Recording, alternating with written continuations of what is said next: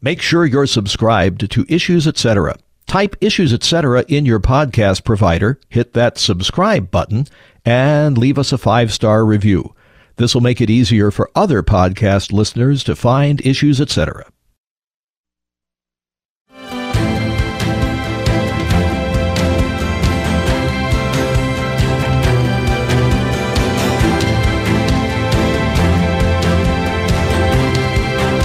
the overturn of Roe v. Wade, pro choice Democrats have seized an opportunity, they think a political opportunity, to drive home the fear in some states, especially blue states, that abortion is going away.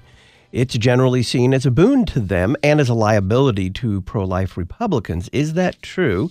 Why, if so, is it true? And does that mean that pro lifers should be on the defense? Welcome back to Issues Etc. I'm Todd Wilken. Joining us to talk about post Dobbs pro life momentum, Harry Scherer. He's Communications Associate at Americans United for Life, author of a recent column for The Federalist titled If Pro Lifers Don't Get Back on Offense, They'll Lose All Their Dobbs Momentum. Harry, welcome. Thank you, Todd. Thanks for having me. Why did this recent ballot measure in Ohio that would have made it more difficult to put abortion into the state's constitution fail recently?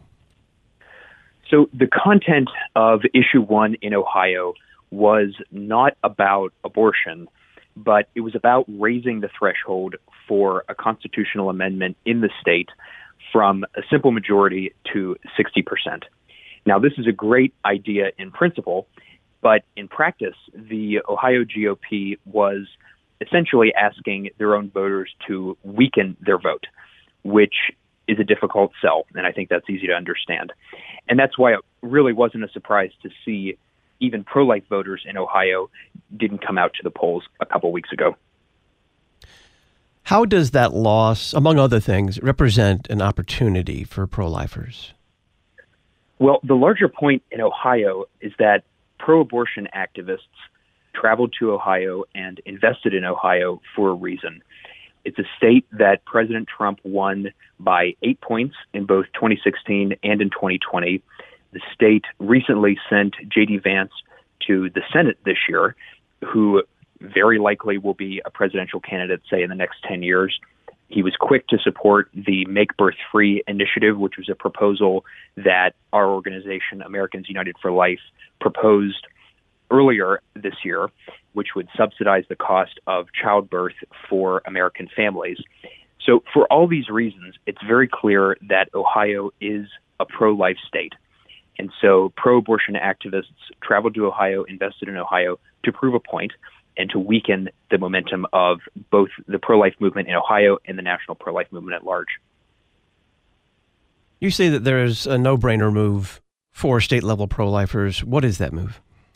Yes. So there are 18 jurisdictions in the United States right now that permit citizen initiated state constitutional amendments, which means that if enough signatures are collected, that means a constitutional amendment referendum can go up to the entire state. But a number of states, more than 18, require legislative referrals for their constitutional amendments. So that practice would sort of curb the moneyed interests that purport to be supporting so called grassroots efforts in these different states and would require that these constitutional amendments must come from legislators. So it's a move that would be of great benefit to many of the state level pro life movements. How can the pro life movement go on the offensive in other ways? Right. So this recent move in Ohio is really an example of what we at Americans United for Life would call a reactive strategy.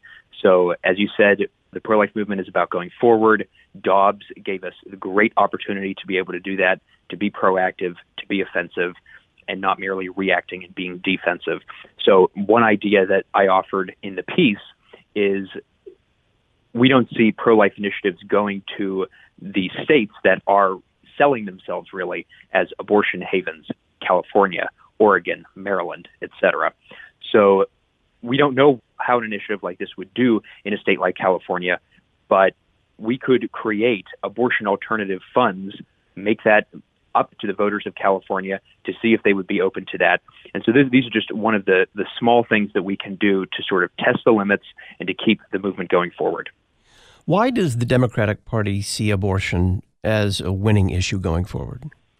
Well, really, Todd, I mean, it's all the mainstream social and cultural institutions are behind the pro abortion activism. Social media, news media, the arts, all the culturally formative images and videos that we see those corporations put out. So pro abortion activists have free fodder from these cultural institutions that they have relied on for years. And then, of course, all the money that comes from the trusts, the foundations, and the corporations that support them. But the point that I want to emphasize that the American people are a generous, welcoming people, which means that they're pro-life. So it's clear that it's not coming from the bottom up, but rather this is a top-down initiative, the pro-abortion activism, mostly from these corporations who save money when their employees have abortions instead of leaving to go take care of their children, and from the legitimate political authority that supports the culture of death. Because right now, the federal government with Dobbs has claimed to be agnostic on the question of preborn personhood, which is obviously an insufficient state. The pro life movement recognizes that this is an in between time. Dobbs is an incredible opportunity and a great victory for the pro life movement, but it's insufficient.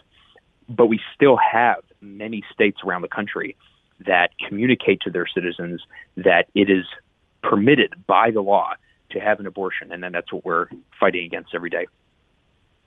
If you had a few minutes to advise pro life lawmakers, especially in the state legislatures, what would you say to them? Yes, I mean, Dobbs was, again, it was a great opportunity and a great victory for the pro life movement. State legislators have the great opportunity to be able to fight for life right now, to fight for personhood protections in their state constitutions, fighting for these abortion alternative funds if they, for example, are in one of these states that are run by pro abortion activists and they have the opportunity to always be thinking about how to push the issue forward. So the question ultimately is for these state legislators and for governors, do you want to be known as fighting for life and winning, or do you want to be known as simply reacting to these offensive pro abortion strategies and losing? Harry Scherer is communications associate at Americans United for Life, author of a recent column for The Federalist titled if pro lifers don't get back on the offense, they'll lose all their Dobbs momentum. You'll find a link to this column and to Americans United for Life on the Talk on Demand archives page at issuesetc.org. Harry, thanks. Thank you, Todd.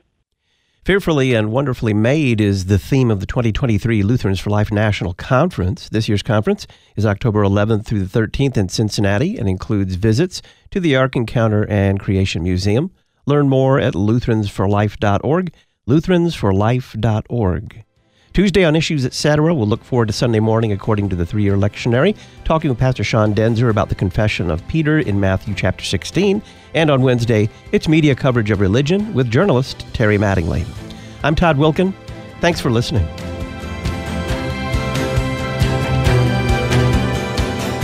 Listen weekday afternoons to Pastor Todd Wilken and guests on Issues Etc. Issues Etc. is a listener supported program. Your financial support is vital for the continuation and expansion of this worldwide outreach. Our mailing address, Issues Etc., P.O. Box 83, Collinsville, Illinois 62234. Box 83, Collinsville, Illinois 62234. You can also donate at our website, issuesetc.org. Issues Etc. is a production of LPR, Lutheran Public Radio.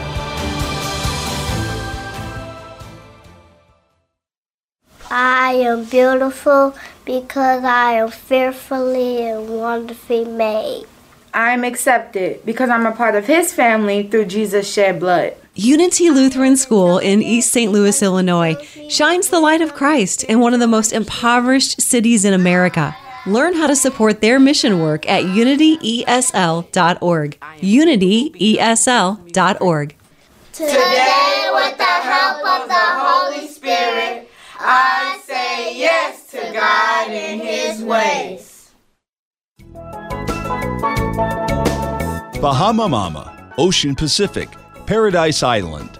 Retreat from the heat with the shaved ice snow cone from Tropical Snow in Caseyville, Illinois. It's right across the street from Collinsville High School. Tropical Snow is open daily from 1 to 9. Premium snow, epic flavors, lots of love. Tropical Snow across the street from Collinsville High School at 2134 South Morrison Avenue in Caseyville. Thanks to our beloved on demand listeners, Issues Etc. consistently ranks among the top podcasts in religion and spirituality. You can help us climb the charts by subscribing, rating, and reviewing Issues Etc. Type Issues Etc. in your podcast provider, hit the subscription button, and leave us a five star review. This will make it easier for podcast listeners to find Issues Etc. Help us cast Christ's net on the internet. Subscribe, rate, and review Issues Etc. today. College Preparation Station in Maryville, Illinois offers ACT, SAT, and PSAT test prep, scholarship application classes, college and career counseling, and more. Hi, this is Lori Konski, president of College Preparation Station. We have helped our students obtain more than $7 million in tuition scholarships in 12 years. Find out more at cpsprep.com. Let us help you create a vision and find your future. The College Preparation Station in Maryville, Illinois cpsprep.com. We know that you want to build your family on the right foundation from the very start the foundation of Jesus Christ. Concordia Publishing House offers more than 8,000 products for churches, schools, and homes, dedicated customer service, and an experienced staff to help you focus on what matters most. Click to connect at cph.org. Concordia Publishing House, listening, responding, providing for God's people. Concordia Publishing House, cph.org.